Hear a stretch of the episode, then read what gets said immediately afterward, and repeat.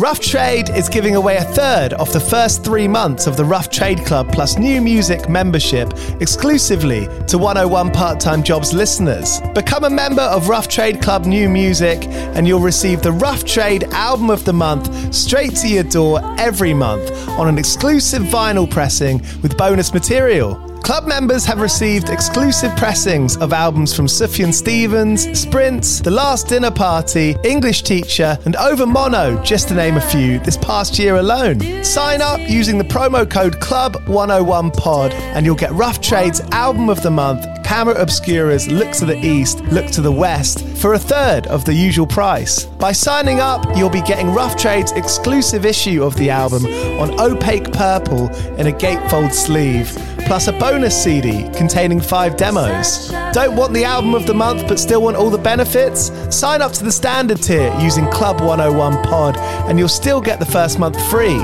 You'll also get free shipping on all orders, 10% off at the bar and on secondhand vinyl in store, and exclusive access to sold out Rough Trade events. So don't hang around. Head to roughtrade.com slash club and sign up with the code CLUB101POD. That's Club101POD and claim money off Rough Trade's Album of the Month today. This offer is for UK residents only.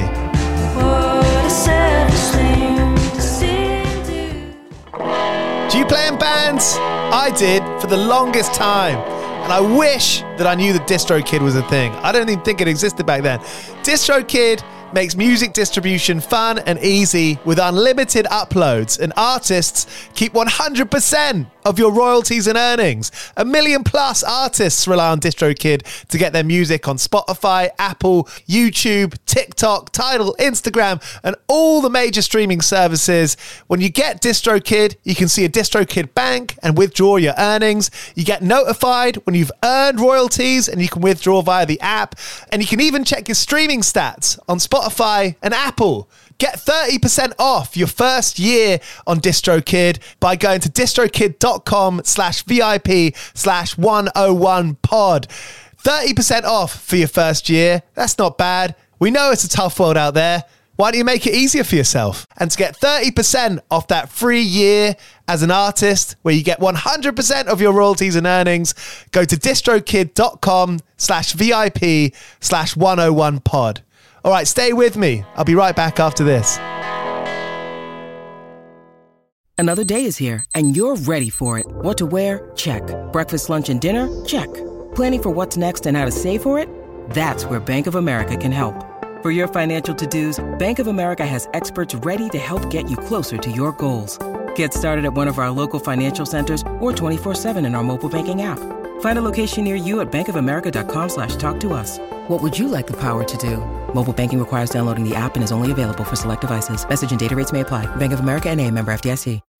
When you need mealtime inspiration, it's worth shopping Kroger, where you'll find over 30,000 mouthwatering choices that excite your inner foodie. And no matter what tasty choice you make, you'll enjoy our everyday low prices, plus extra ways to save, like digital coupons worth over $600 each week. You can also save up to $1 off per gallon at the pump with fuel points. More savings and more inspiring flavors make shopping Kroger worth it every time. Kroger, fresh for everyone. Fuel restrictions apply. Hey, you're listening to 101 Part Time Jobs. I'm Giles Bidder, and I speak to some amazing guests about their unexpected careers in music. At the end of the day, there's never going to be a set trajectory about how an artist makes their music their living. So that's what I'm trying to do here. That's what I find interesting. I hope you share that with me. You and me, we get to hear about these artists. Amazing, often unheard stories. They're not superheroes, they're humans like us. That's what I find great about this whole thing. And we get that on today's episode with E from Eels.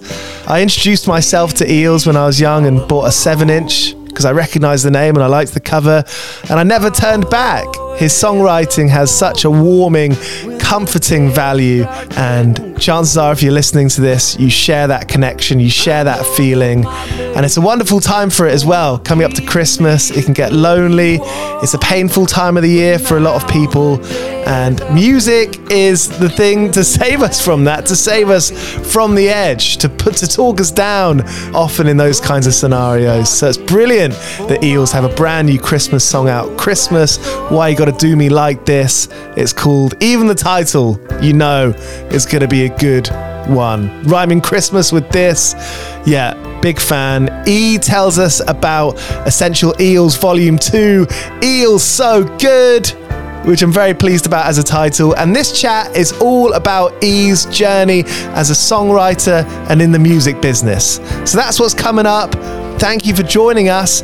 I just want to shout out our sponsor, 2000 Trees Festival. They've just won the Best Medium Festival Award in the UK. Pretty amazing stuff. They are an independent festival where they've got totally independent retailers.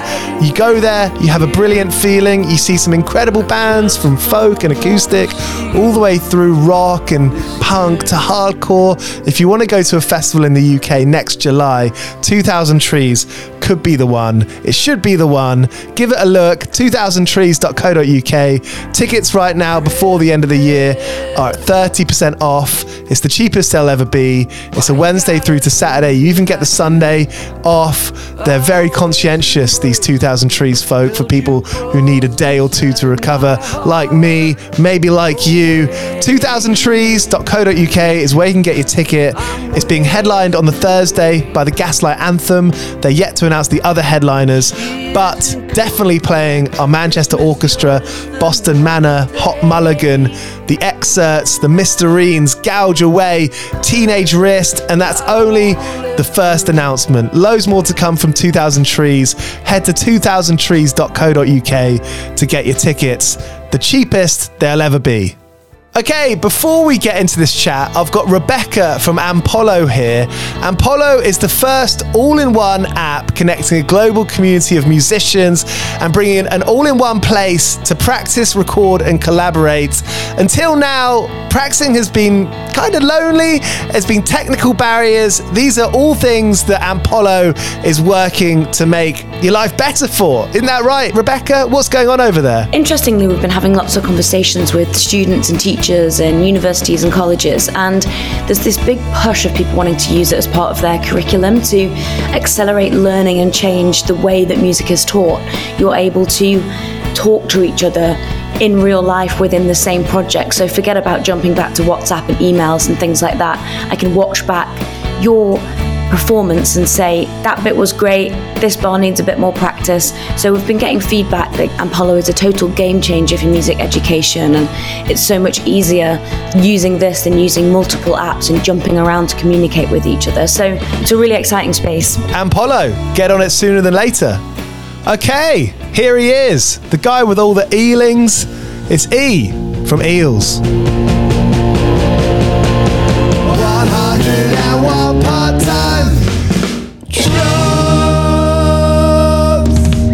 Yeah, how, how have you been? What's uh, what's it been like the last few days releasing the new Christmas track?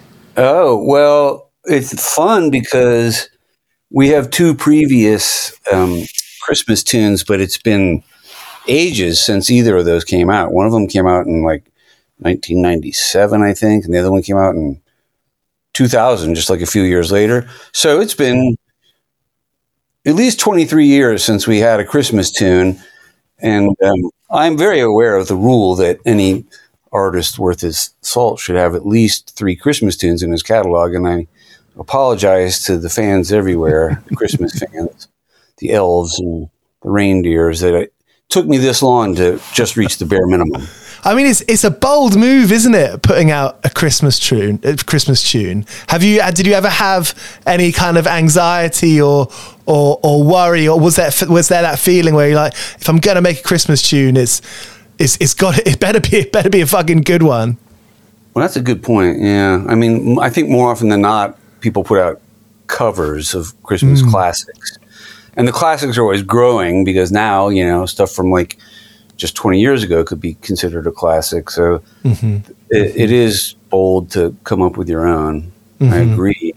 I mean, you um, have such a great voice and such a great tone for it.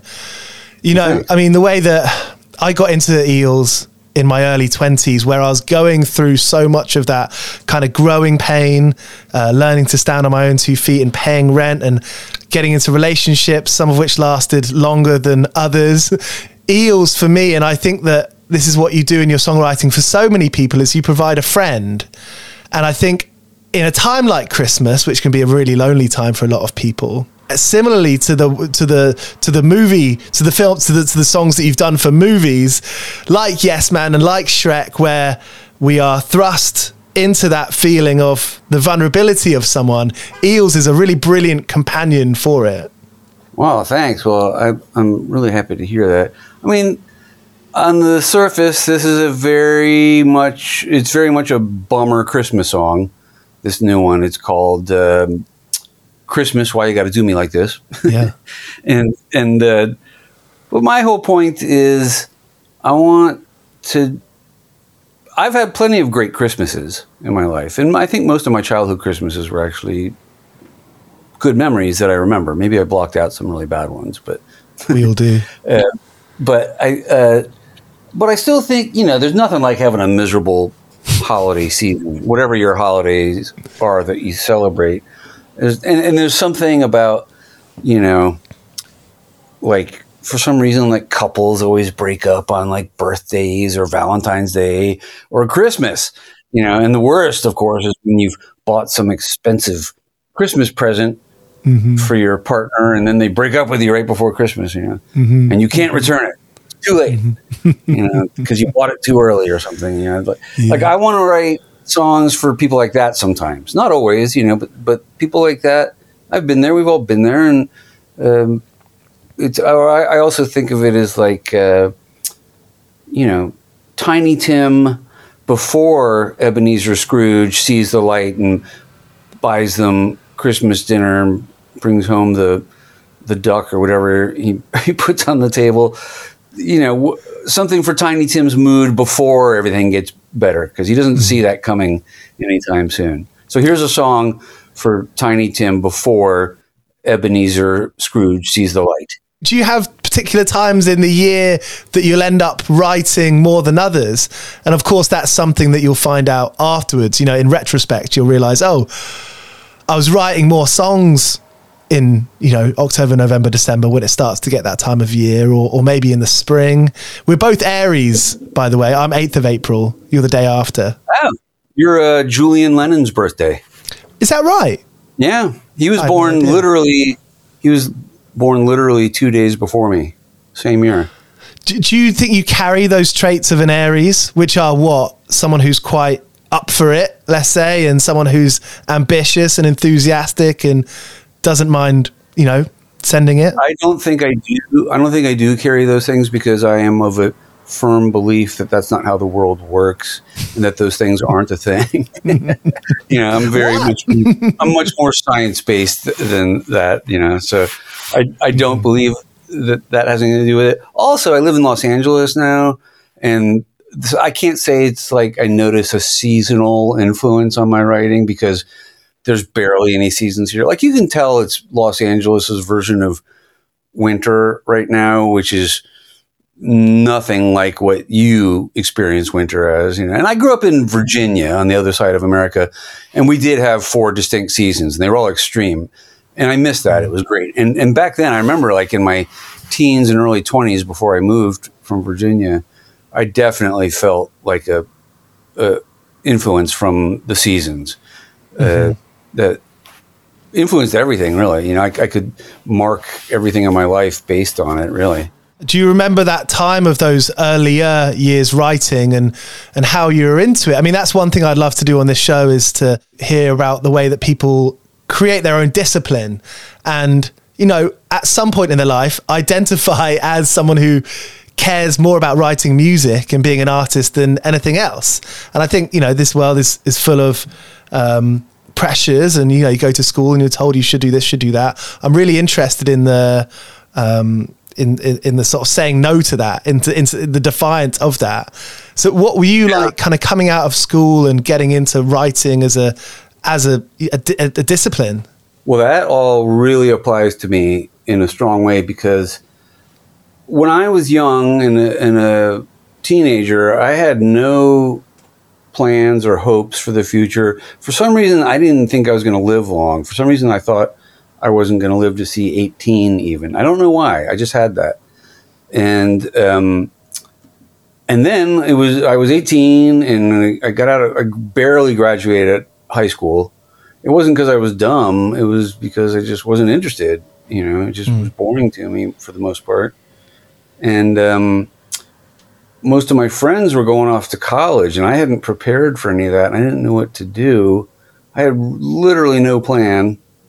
And I just went to college with some of my friends to because I, I didn't know what else to do. So I just went. Hmm. And um, I really didn't like it.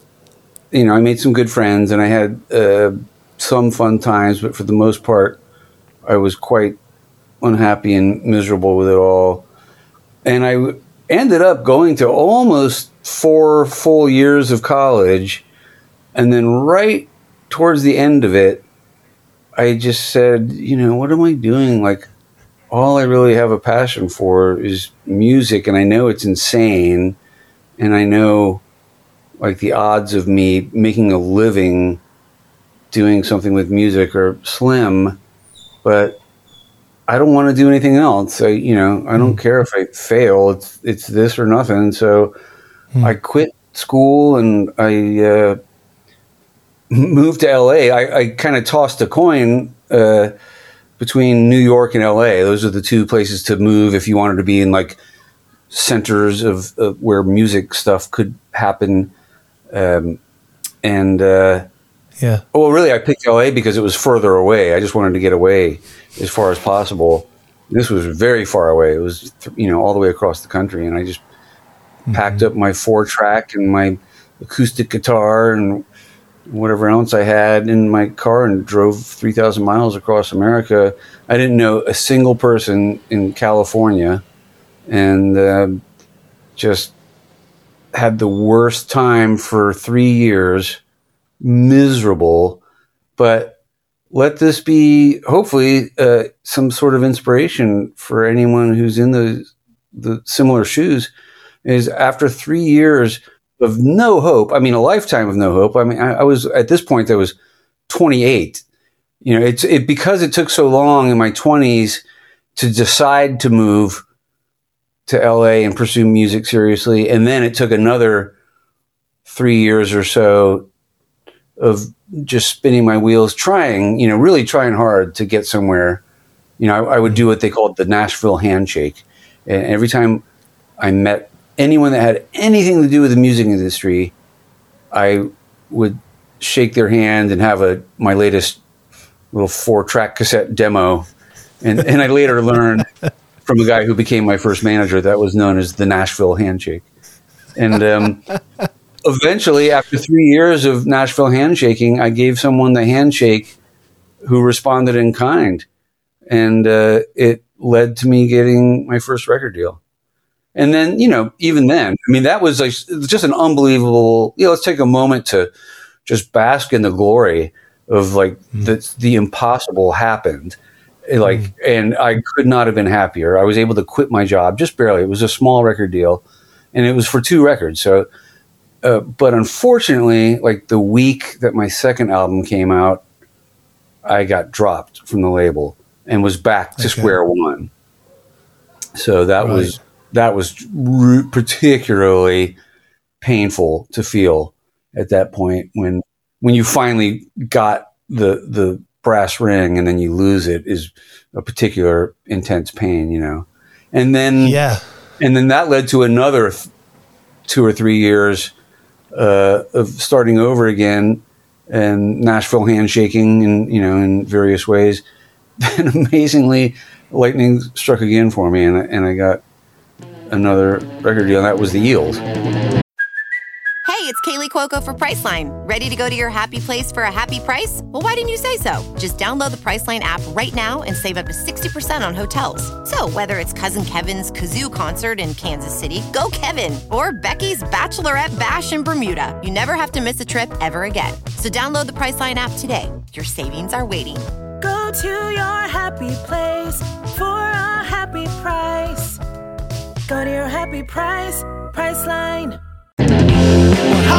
101, 101, part-time jobs, 101, 101, 101, part-time jobs. 101 part-time jobs is what this show's called, and that there I've for had, me is I've had at least 99 of them. still some time to go.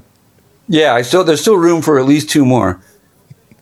But it takes one of the things that I'm so interested is, is it how much it takes someone um, to to get through times like that. I'm lucky in that my mum's an author, and she when I was a teenager is when she got signed for her first book. Before that, she was doing magazine journalism, Wow. That's cool. and so I watched her become this thing that she always wanted to do. She always wanted to write books. People around her weren't very encouraging, and she got this deal. And it, and and from from then on, for her, it's always been up and down. The monetary is never attached to the being inspired or the writing, and so I, you know, my question is, or the thing I'm thinking about or posing here is, you know, has it always been like that for you? Has it always been getting signed and then getting unsigned? It doesn't have to necessarily, not, obviously not that, but in terms of the way you feel and the and the way that kind of life has treated you, or you've you know reacted around you, and the the result of that. I think that's a great question, and it, in some ways, yes. Like, and I, I feel like only very recently would I say has it sort of worn off in that way for me. But like, it did happen again in my story. There was a third time. So, so the Eels got signed to DreamWorks Records, and then um, we made we were the first uh, band signed to DreamWorks, and we made the most albums. We made five albums on DreamWorks, and that, and then it was at the point where uh, the music industry like hit a wall and um, started running out of money because of the internet was changing everything so rapidly, um, and everything was changing in huge ways as far as how people listen to music. And DreamWorks Records ended up going under and selling. They had to sell to um, Interscope Records, and Interscope Records looked at my catalog or my account, I guess, and uh, decided to drop me uh, because we had spent so much money because we'd made more records on DreamWorks than anyone else. We and made crazy expensive videos and everything. We were way in the red. We had not ever made a penny profit for DreamWorks. So they they promptly dropped us. And, and this is when I had made our double album, Blinking Lights, and I had submitted it to them. It was on their desk, and they didn't even bother to listen to it.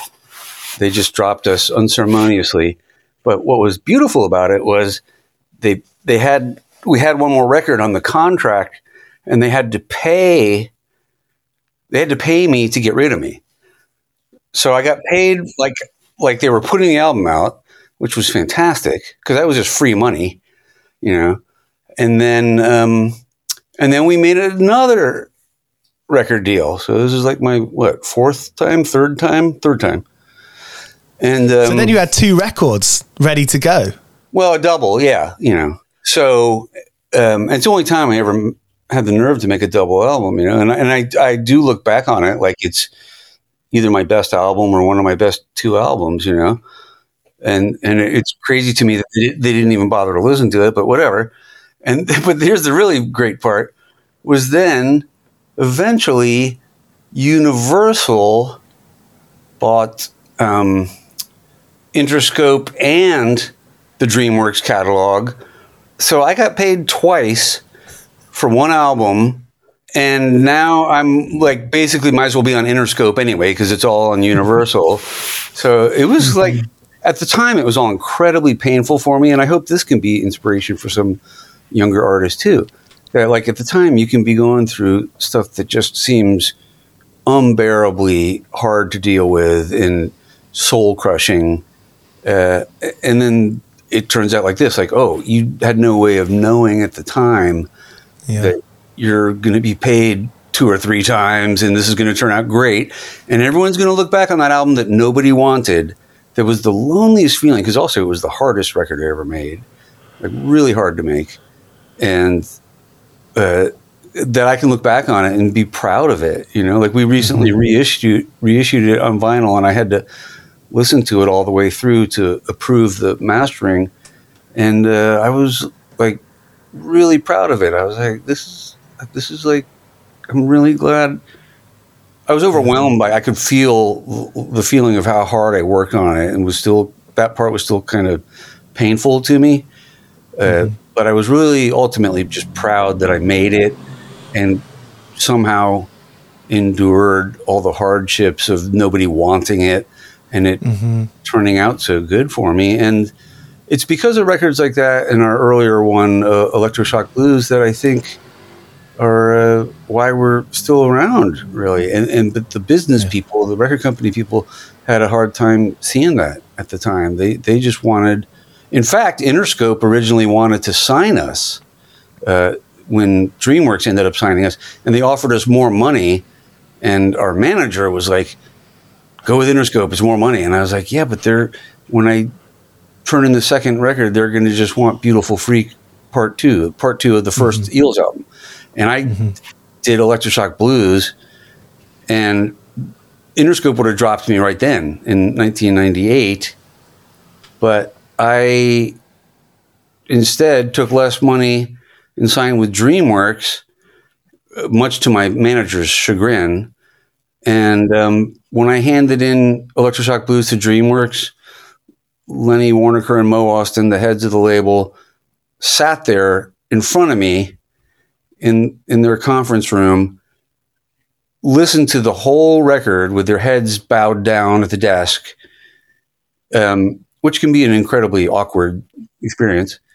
And then when it was over, they looked up and Mo shook my hand and said, "Thank you, E. It's beautiful." And that was the Wow. only discussion. They didn't reject it. They put it out, and I know they knew it wasn't going to be an easy thing to sell, and it wasn't. It commercially bombed, but it's why I'm still around because I think people could hear in it that I was uh, I was a serious artist. You know, I didn't. I wasn't going to be the kind of frivolous artist that did everything the label wanted. And these guys, Lenny and Mo at DreamWorks, are, were known for that, and that's why I wanted to sign with them. They signed Prince, mm-hmm. they signed Hendrix, they signed the Kinks. You know, they Randy Newman, Rickie Lee Jones, like they're known. Their whole thing was like with Prince. He put out five albums, and you know, and like Billboard magazine would ask him like, "When's this guy ever gonna have success?" And they're like, "Don't worry, give him time. You know, he's he's a mm-hmm. young artist. He needs time to mm-hmm. develop." And they were, of course, right about him and so many others. And the great part ending to my story and all the different signings and everything was that Lenny and Mo were right about using that approach with even me. Because years after, and not that many years after um, Interscope rejected me because, you know, my DreamWorks account had been left so far in the red. Um, one day I got a check and I said, What is this? It was from Universal once they'd owned the DreamWorks catalog. And I found out eventually it was a check because we had actually recouped all our costs of making those five albums and all the crazy expensive videos and Yeah. anything else they make you pay for. And for now, for you know, a couple decades, just about, I have been a moneymaker for Universal. You know, not that they need money; they are Universal. But I'm happy that like I actually, you know, got to make all that, and it worked. You know, and I ran into Lenny, uh, who who went back to work at Warner Brothers after that, and I ran into him at a restaurant in my neighborhood years after the fact, and uh, I got to tell him in person, you know, you were right. You did the right thing, even with me. Like I recouped, and he like put his arm around me. He was like, "That's so great. I'm so happy to hear that." It was a beautiful moment. Amazing. I mean, only time will tell, you know, how something that is not necessarily commercially quote unquote successful and then time tells because people listen to it and people can tell that like you say you're a serious songwriter and it's got heart in it it's got experience it's it's human connection mm-hmm. Yeah, some people say like it takes like five years to know, you know, what a record is really is, whatever. I would even say like maybe ten years, you know, before you really know. Mm-hmm. It just takes a while for stuff to resonate, and so often like me or the record company try to figure out like what songs are the singles and all that, and mm-hmm. like it's almost always wrong, you know. It's mm-hmm. uh, it's almost always you just you know guess at it. But the songs that end up like and this is on my mind particularly now because we had to pick you know a couple songs off of each album to be on this best of volume two that we're putting out now yeah. called um eel so nice essential eels. Yeah. Eels so good. Ace title. Like how lucky am i? I'm, i've been around so long i'm putting out a volume two best of you know? Like geez i can't believe i got to do a volume one let alone i can't believe i got to do one album you know? But like but then when you I, looking at the songs that that we picked for these they, they become obvious choices after the fact. And they're very often different choices than we made you know before the albums came out in each case. Mm-hmm. Because you know you, you think oh this song is the obvious single and then it doesn't go anywhere. And there's some like song that doesn't sound like a single at all to you initially but it becomes like a song that like everyone plays at their wedding or you know becomes like important song to in people's lives and and those what's an example of that i'm thinking i like the way this is going That is exactly the one. That, that's the one I was just thinking of. You're right. Yeah, like that's n- a n- a million years would not have called that a single because it's just like me and a guitar and a bass, and uh, you know it's like this jangly folk song, and um, it took on a life of its own, and then it ended up in a movie or two, and and then you know, next thing you know, in retrospect, oh, okay, I guess that's the single, you know, and I never would have guessed otherwise. You know, the Beatles, like they didn't even bother to put out "Here Comes the Sun" as a single, and now it's like by far their most listened to song.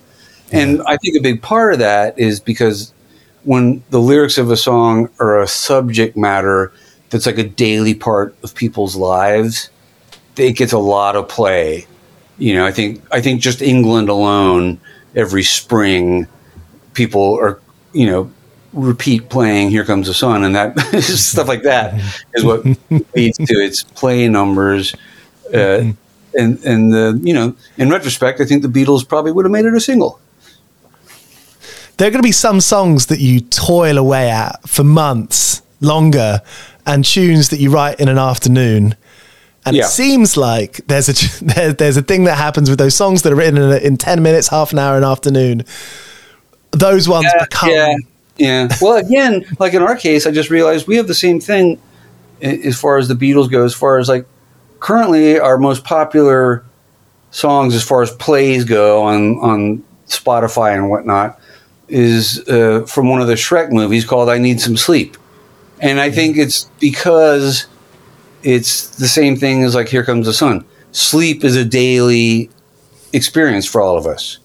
Hmm. And so I think it gets a lot of play just because it's part of people's day. And if they're having a mm-hmm. rough night, then they're playing I Need Some Sleep, you know?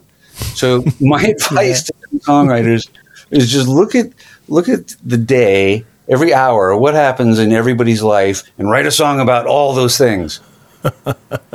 brilliant